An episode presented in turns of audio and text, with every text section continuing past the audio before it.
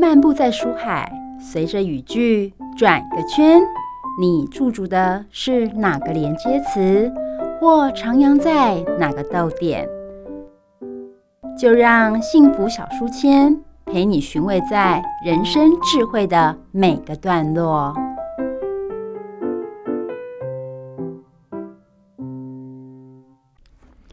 好了各位汉声电台的听众朋友，我是主持人 Simon。今天呢，很高兴邀请到阿伦来到节目当中。我们先请阿伦跟大家打声招呼。嗨，大家好，我是阿伦。那个，谢谢 Simon 哥的邀请。诶，阿伦啊，你目前现在的工作，主要的工作是什么呢？嗯，主要赚钱的工作就是我还在大专做智商心理师的工作。哇，诶，智商心理师很很难吧？我觉得，嗯，看你说的是哪一种难，比方说考试的难，还是面对个案的难？对，我觉得其实现在大学生学生的问题应该蛮多的。嗯，超级多。嗯，那最近你觉得他们最多最常遇到的问题是什么类型的？嗯，好，我简单讲一个我这两年其实蛮深的一些观察跟体悟哦。嗯，那其实我们大家都知道，前面三年的期间，我们那个。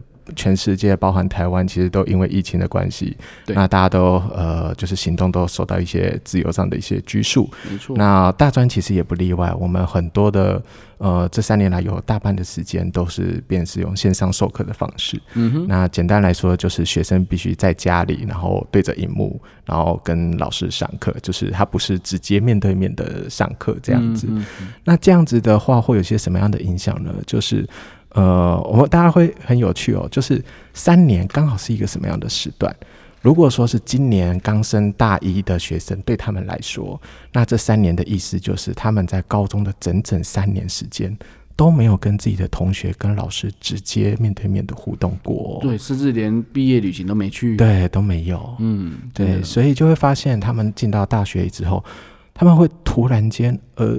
不知道怎么跟陌生的所谓的同学互动，嗯、怎么样跟陌生的人从那个刚开始建立关系这个阶段，对他们来讲是陌生的。对，因为高中时期刚好就是青春期萌芽的阶段嘛，嗯、所以其实你的座位旁边的那位最熟的陌生的，虽然是你同学，可能以后要相处四年，但是。嗯或许你根本对他一无所知就算了，你也不知道怎么跟他相处。对，你可能第一句话你想要跟他攀谈都不知道要谈什么，因为你过去三年都没有这个经验。嗯，这是一个很可怕的一个状态。哦，对啊，所以就会发现啊，我们其实最近有很多的学生哦，他们就是哦，好了，比较严重一点的啦，他们会整天都归在宿舍，他们不来上课的啊？为了什么？对，就就单纯因为他们觉得我我到教室，我必须要面对，嗯，现在少子化，可能一个班大概二十个人左右，但是对他来讲还是太多，哦、他没有办法忍呃忍耐那种二十几个陌生人坐在一起，然后他不知道怎么跟他们同处一室的感觉，他就很不自在了。对、哦，所以他会觉得说，我宁愿、呃、就一个人躲在，对，就宁愿一个人躲在宿舍，嗯、那宿舍顶多就三四个室友而已。嗯哼。但是三四个室友要怎么相处，好像也是另外一个很困难的地方。对，这也是另外一个困难，因为在室友的话，他跟班上又不大一样。班上是你可能只有呃两三个小时的互动时间，然后就下课。对，下课你如果你实在受不了，大可以躲到厕所里。对对对，但是总会离开嘛。对，但是宿舍就不一样，宿舍是你是晚上的时间，一整个晚上都跟室那个都跟室友相处，你跑不掉，因为你的床就在旁边。对啊，而且有时候还不是自己领域，因为他会有不同。科技的住在一起，可能混住。对，所以其实这样子反而会让他直接面对这个问题。嗯，所以其实智商中心应该就很忙碌了吧？对，我们光是处理这样的案子，试着要想办法让学生呃回到教室里，就要花很长很长的时间。嗯哼，嗯哼，对啊，因为毕竟。呃，这不当然不能说是我们强压给学生的压力，而是说，你想想看啊，学生毕竟是付了学费进到大学来，对，那他本来就应该要到教室里去上课，你才能够拿到学分。你总不能你都不上课，老师要给你学分，嗯，这是不可能的。对对啊，那这边在学校场域里，这是一个很理所当然的议题。嗯，可是这个时候这样子的议题，对这些学生来讲，已经变成是一个压力很大的压力源了。嗯哼，嗯哼，对，那我们又。必须要推着他去面对这样的压力，对，等于是说要他很短时间就要面对，而且要能够解决这件事情。没错，不然的话，比方说像呃，现在差不多是大学的期中考时间了。对，那如果说你想看，这就呃大概有七八周的时间，开学到现在，嗯、那这七八周时间，如果他都一直用的龟缩的策略，一直躲在宿舍都没有出来的话，现在有很大的几率应该是会被扣考。也就是说，你这学期都不用来了，因为你你肯定被挡了。哦，所以其实这样对对孩子来讲也不是一个很好的结果嘛。对对对，对因为他你总还是想要那个学分，总是还是要毕业的。是是是，对。然后先如果说老师应该也会很紧张，说到底是什么问题？因为嗯，因为如果说是个案就算了，嗯、但是如果说很多，代表代表说，哎。这是一个诶、欸，可能因为疫情的关系，然后就像刚刚阿伦讲的，前三年他们没有这样子同学相处的经验，这种同窗情谊已经有点淡忘，因为嗯，在之前是国中，国中几乎就是只有上学跟考试嘛，对对对，对，所以其实少了很多生活上的一些嗯，就是分享。的一些经验，对。那在宿舍不是更严重吗？因为那四个五或六个同一住一间寝室的话，嗯、其实面对他们的时间更长。那如果说遇到这些就是话不投机半句多的，那怎么办？对，其实这个问题呃，包含像我在之前在前一份工作，也是在另外一所大专工作的时候，也有我们的实习生也提出这样的议题。嗯，那这样的议题当然呃，因为我们智商都一直在强调是所谓的客制化服务嘛。嗯，好，对，是。简单不是啊简单来说，就是对每一个个案，我们都要研发很。那个特别为了他去思考怎么样去应应他的一些策略这样子，嗯嗯、那有的学生当然我们会试着去用那个教他一些社交技巧，嗯，让他去学着慢慢去体验怎么样去从零到一跟别人建立关系，嗯，的确。但这样子的一个社交技巧有一个很大的一个盲点，就是你如何能够确定你用了这一套社交技巧，你就一定可以跟对方建立至少是。呃，足够好的友谊呢？对啊，因为这不是万灵丹，也不是对啊。如果你身边的那个人就真的就是这么的讨厌，嗯，那再好的社交技巧其实都不见得会有用。对，如果你遇到黑洞人，那你一定会被影响。对，这是一定的。对，就好像我们换换一个角度说哈，呃，比方说今天呃，我们大其实大家都知道，在大专院校其实有很多有一些有罹患一些精神疾病的孩子，嗯，这这在所难免。但是如果说今天呃。你跟这样子的孩子一起住的时候，你有没有想过，其实压力也挺大的？对对，不是你自己哦，但是你的身边的室友有这样的议题的时候，你必须要有一些特特别为了他而有一些调整的一些行为策略。嗯，比方说可能需要多关心他。嗯，比方说可能需要在回应他的时候要讲的讲话要讲得更清楚。嗯，对，那这都跟你。平时跟别人的互动模式是不一样的，对。但你又必须要长时间，因为你在宿舍，你长时间在跟他互动，你必须长时间的用一套你本来没那么熟悉的模式的时候，嗯，其实都都会对人造成一些压力，这样子，对对对，嗯、对。所以在宿舍的互动，其实也是我们在处理一个很大的一个议题，这样子。的确是哦，因为其实，在他们可能不管是前面有没有经验，其实他每个人就是。有自己的一套的相处模式嘛，或者是人际关系的处理方式。但是如果遇到特殊的状况的时候，或者说自己呃，因为因为大家都不熟，然后也都不讲话，然后到最后甚至还会彼此互相的，就是针对哦，那这样子不是很难过吗？对，慢慢的可能就会演变成霸凌的一些行为。那这在大专其实也越来越多。是啊，那这样子的话，其实我想问一下阿伦，就是说这个情况下个案来找你，那你会先针对个案来做一些调调解，或者说来希望了解之后来希望给他一些方法。那其他的室友也会一起来做共同的咨咨询吗？对，没错，呃，就是。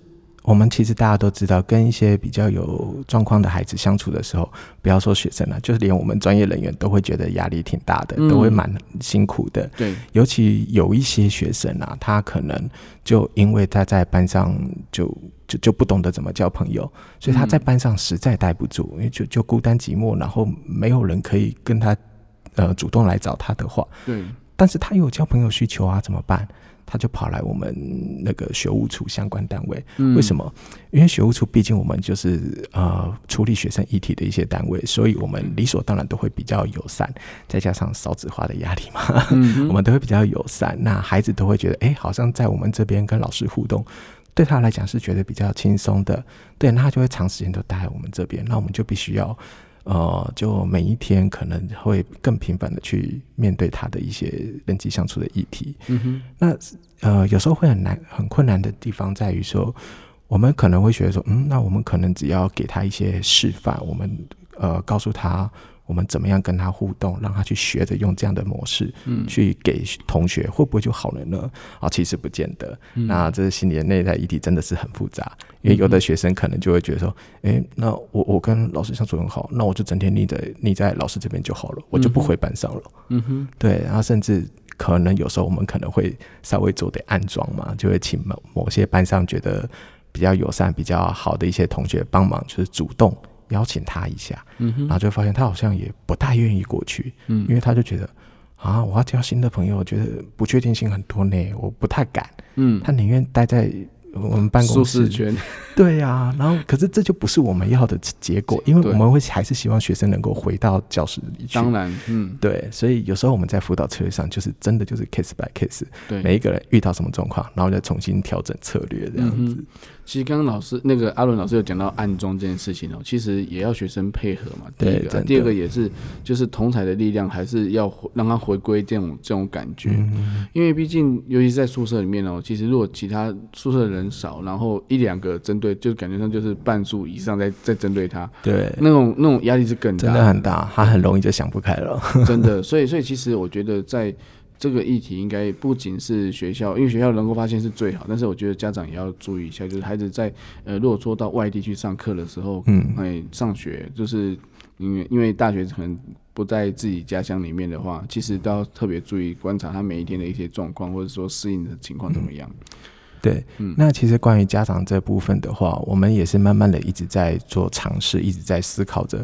有没有可能把我们这样子的辅导的系统。嗯，那也拉到把简单说就是把家长也拉进来，嗯哼，意思就是我们可能会需要让家长知道他的孩子在呃学校的状况，对对，然后我们也去评估那家长跟孩子在家里的互动怎么样，嗯，因为毕竟学生就算是住宿的，他周末还是会回家，没错，那他跟学那个家长的互动的品质怎么样，那也会是我们的评估的一些标准之一，嗯哼，对，那有时候呃有有些家长跟孩子的互动就会比较。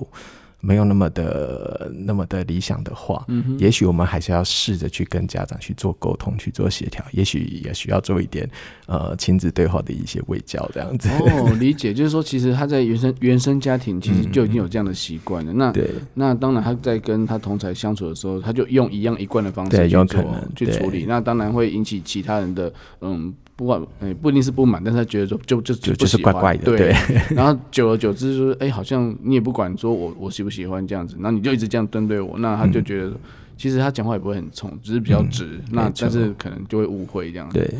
哦，所以其实这都蛮细腻的问题诶。对，然后就变成说，我们真的真的就是对每一个学生的话去思考，哪一些策略可以对哪些学生用，哪一些策略可能要颠倒过来用，嗯，这都很不一定。哇，所以其实阿伦老师在学校真的是很忙碌的。对，好，那那我想想问一下，就是说，其实在，在嗯心理师的这一块这个领域啊，除了面对学生这个状况，但是蛮实务上的，嗯嗯，但是在心理身心疾病还有适应上来讲，是不是呃是只有这个阶段才会这样，还是说各年龄层都会发生？嗯，如果说就单纯就流行病学来讲的话，那我们可以。知道的，呃，我我自己比较会注意到的啦，就是呃，在精神疾病里里面有一个最严重的一个疾病叫做那个思觉失调症，哦、我每次念都觉得很难念。对，对思觉失调，嗯、对对，这个症状是一个很严重的一个精神疾病，到目前为止我们还很难理解它内在的一些发展脉络是怎么去，嗯哼，对，冒出来的这样的疾病。嗯对，但是这样的疾病啊，我我去查过，那这样的疾病刚刚好，它就是在大专这个阶段，它的好发率是最高的。是，也就是说，有时候呃，我我们一般人啊，一般人可能处理问题的一些呃常常有的一个模式，就是当我们看到问题，我们就会去想这个问题是怎么冒出来的。对，嗯，然后就会去就会去想说，哎，那我们去处理掉那个根源，嗯，理论上好像就可以把这个问题解决了。嗯哼，但是。这有时候这样子的模式就会让我们那个很无意的就掉进了一个追究责任的一个概念，对，就是说，哎、欸，那是不是家长在家里对孩子做了什么啊？或是在过去可能国高中的求学经验，他遇到了什么，导致他的精神分那个就是思觉失调了呢？嗯、啊，其实也不见得，有时候刚好就真的只是。生理的基因的因素，那可能刚好在那个时间点就不小心就点燃了，被触动了。对，他可能没有任何很严重的事情，他就是会触发，嗯哼，这是有可能的。是不是人家所谓的踩到他的雷？对，但是我们也可以说，呃，当然也可以说是雷，但是我们就会很好奇说。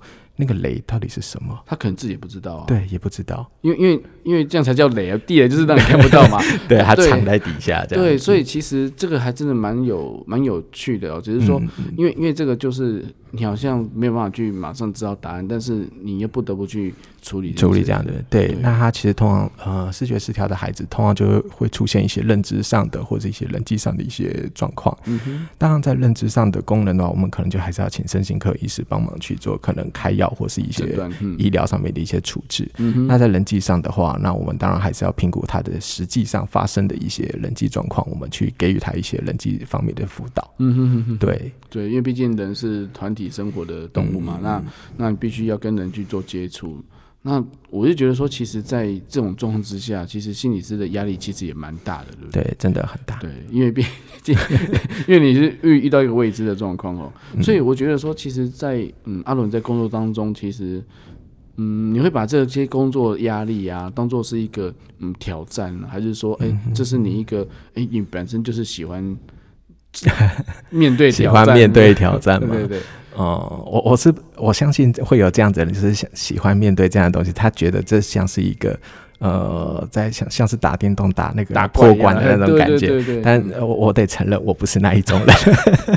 但是我看阿伦每天就是很开心的，就是看到他就很开心，嘻嘻哈哈的。但是我相信他的内心是是压力是很沉重的哦。嗯、所以我觉得说，哎、欸，到底是什么样的原因哦？然后呃，让你想要去。嗯，做一些改变，就像说，哎、嗯欸，我我发现你的群组名称很很有趣，就是创意闲聊，对，那就觉得说，哎、欸，你把这件事情就是把它 open mind，就是把它打开，嗯、就是很公开，而且是呃广结善缘那种感觉，嗯、里面的群主的朋友们各行各业都有，对对，那大家都很开心在里面。奇怪，我就觉得说，哎、欸，难道没有一些社会上的一些，嗯，就是我们知道的，呃，一些呃小小。小心小心机啊，还有或者说一些呃小剧场等等的，也好像也没有哎、欸，大家都很愉快。那你是怎么样去诶、欸、去经营这个群组呢？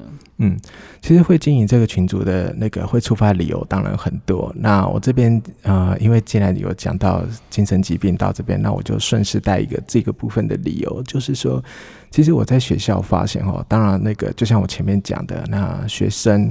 目前遇到一个很共同的一个议题，就是他们的人际疏离状况太严重了。嗯，那人际疏离这个议题到底有多重要呢？那我可以直接说，就是如果你呃很长时间，也许是啊、呃，其实也不用多长，可能两天三天，你一直都没有跟人说话，嗯哼，也没有，甚至没有透过电子通讯软体跟人打字互动，完全都没有任何互动，你都是一个人。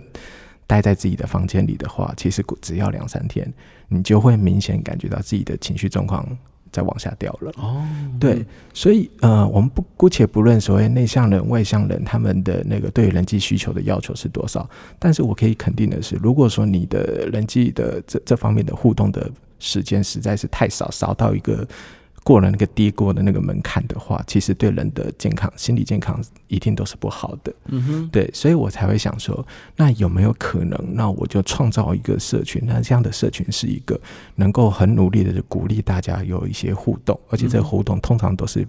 呃，品质以上，就是至少是好的互动，不会是干呃，就是不会让人有负面影响的一些互动。对对，这个是我一开始会有想的一个初衷。这样子。哦，所以你的你的初衷就是一开始要进来这个社群之前，就先约法三章讲清楚，不能乱骂，不能干嘛干嘛的这样子，嗯、然后不能呃，但是就是要分享快乐的事情、开心的事情。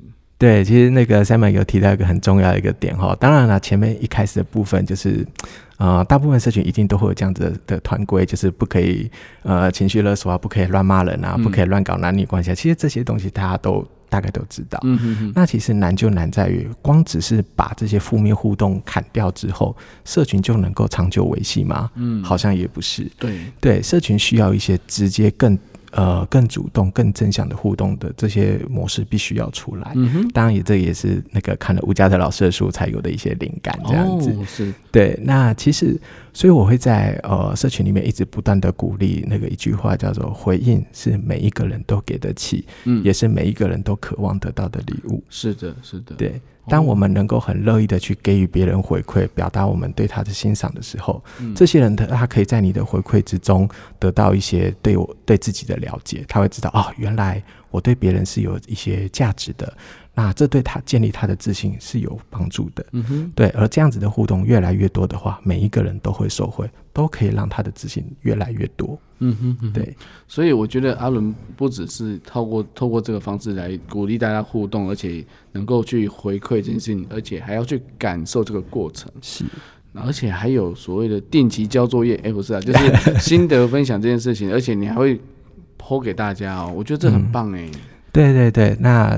呃，上面讲的应该是所谓的那个周报那个部分，没错，真的真的。对，其实这个也是要鼓励大家一定要多表达自己的一些话。那为什么呢？嗯、其实就啊、呃，再回到我们刚刚讲的人际梳理这个部分，人际梳理其中也有个面向，就是呃，我们不大敢把自己真实的意见表达出来。哦哦，那这个问题会很大哦，因为我们当。我们在讲人际关系的时候，什么叫做比较深入的、比较深的连接？就是人与人的连接，怎样叫深入？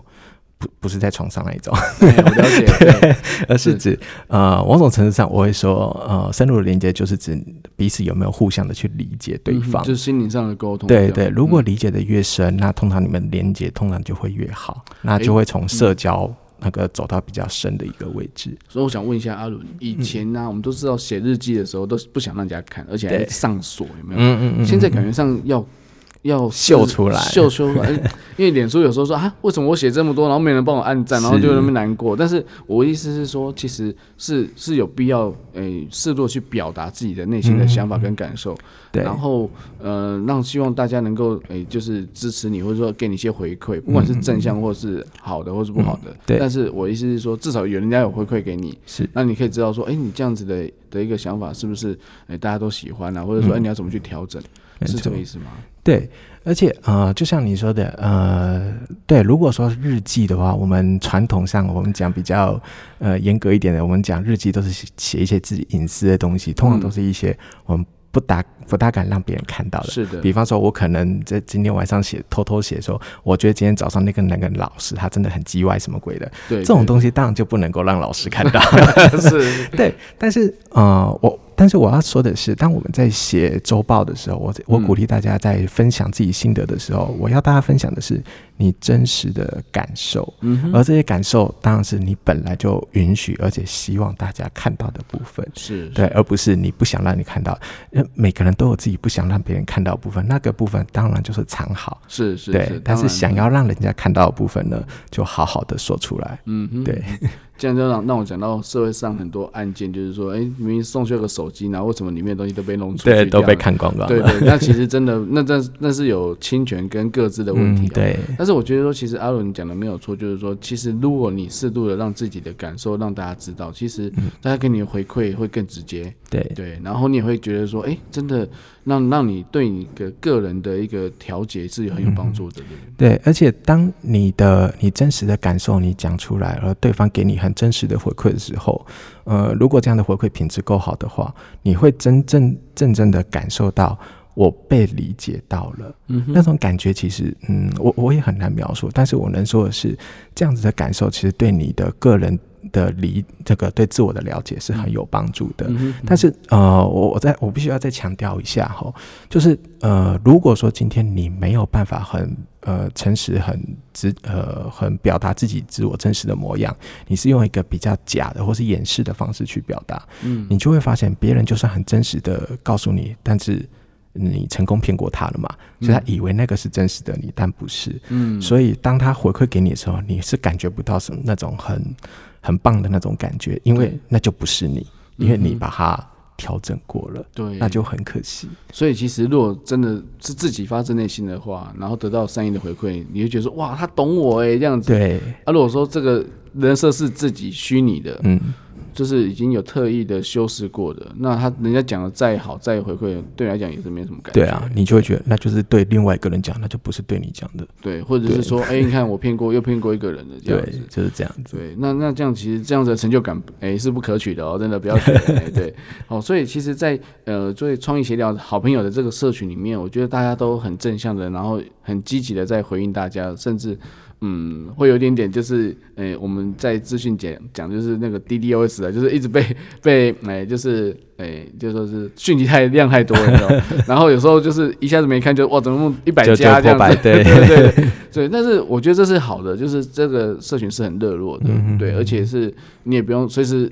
随时进去再再看都没有关系的，嗯、没有压力耶。对对对，所以其实我我也是鼓励大家，当然，因为多多少少还是会有伙伴会那个去提到一些困难，就是啊，我生活真的就是很忙，我没有办法很长时间一直来看讯息。嗯，但我绝对能够理解，因为我也做不太到，尤其最近开学了嘛，那学校事情也很多，我也只能够稍微划过去。嗯，有时候有些伙伴讲的话，我很想回，但是我可能就是呃，时间过去了，那我就。也想不到要回什么这样子，是是是对，这很正常。所以我一直会鼓励伙伴说，没关系，就用你最自在的方式去参与就可以了。